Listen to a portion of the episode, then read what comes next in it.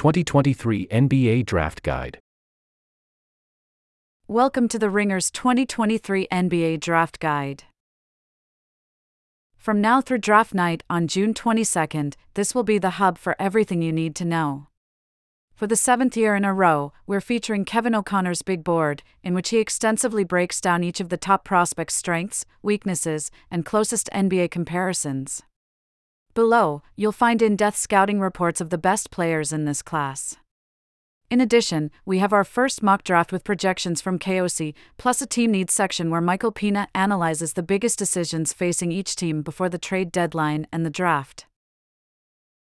If you're curious about any aspect of this class, we have it covered. Who will define this draft? Which players could surge into the lottery?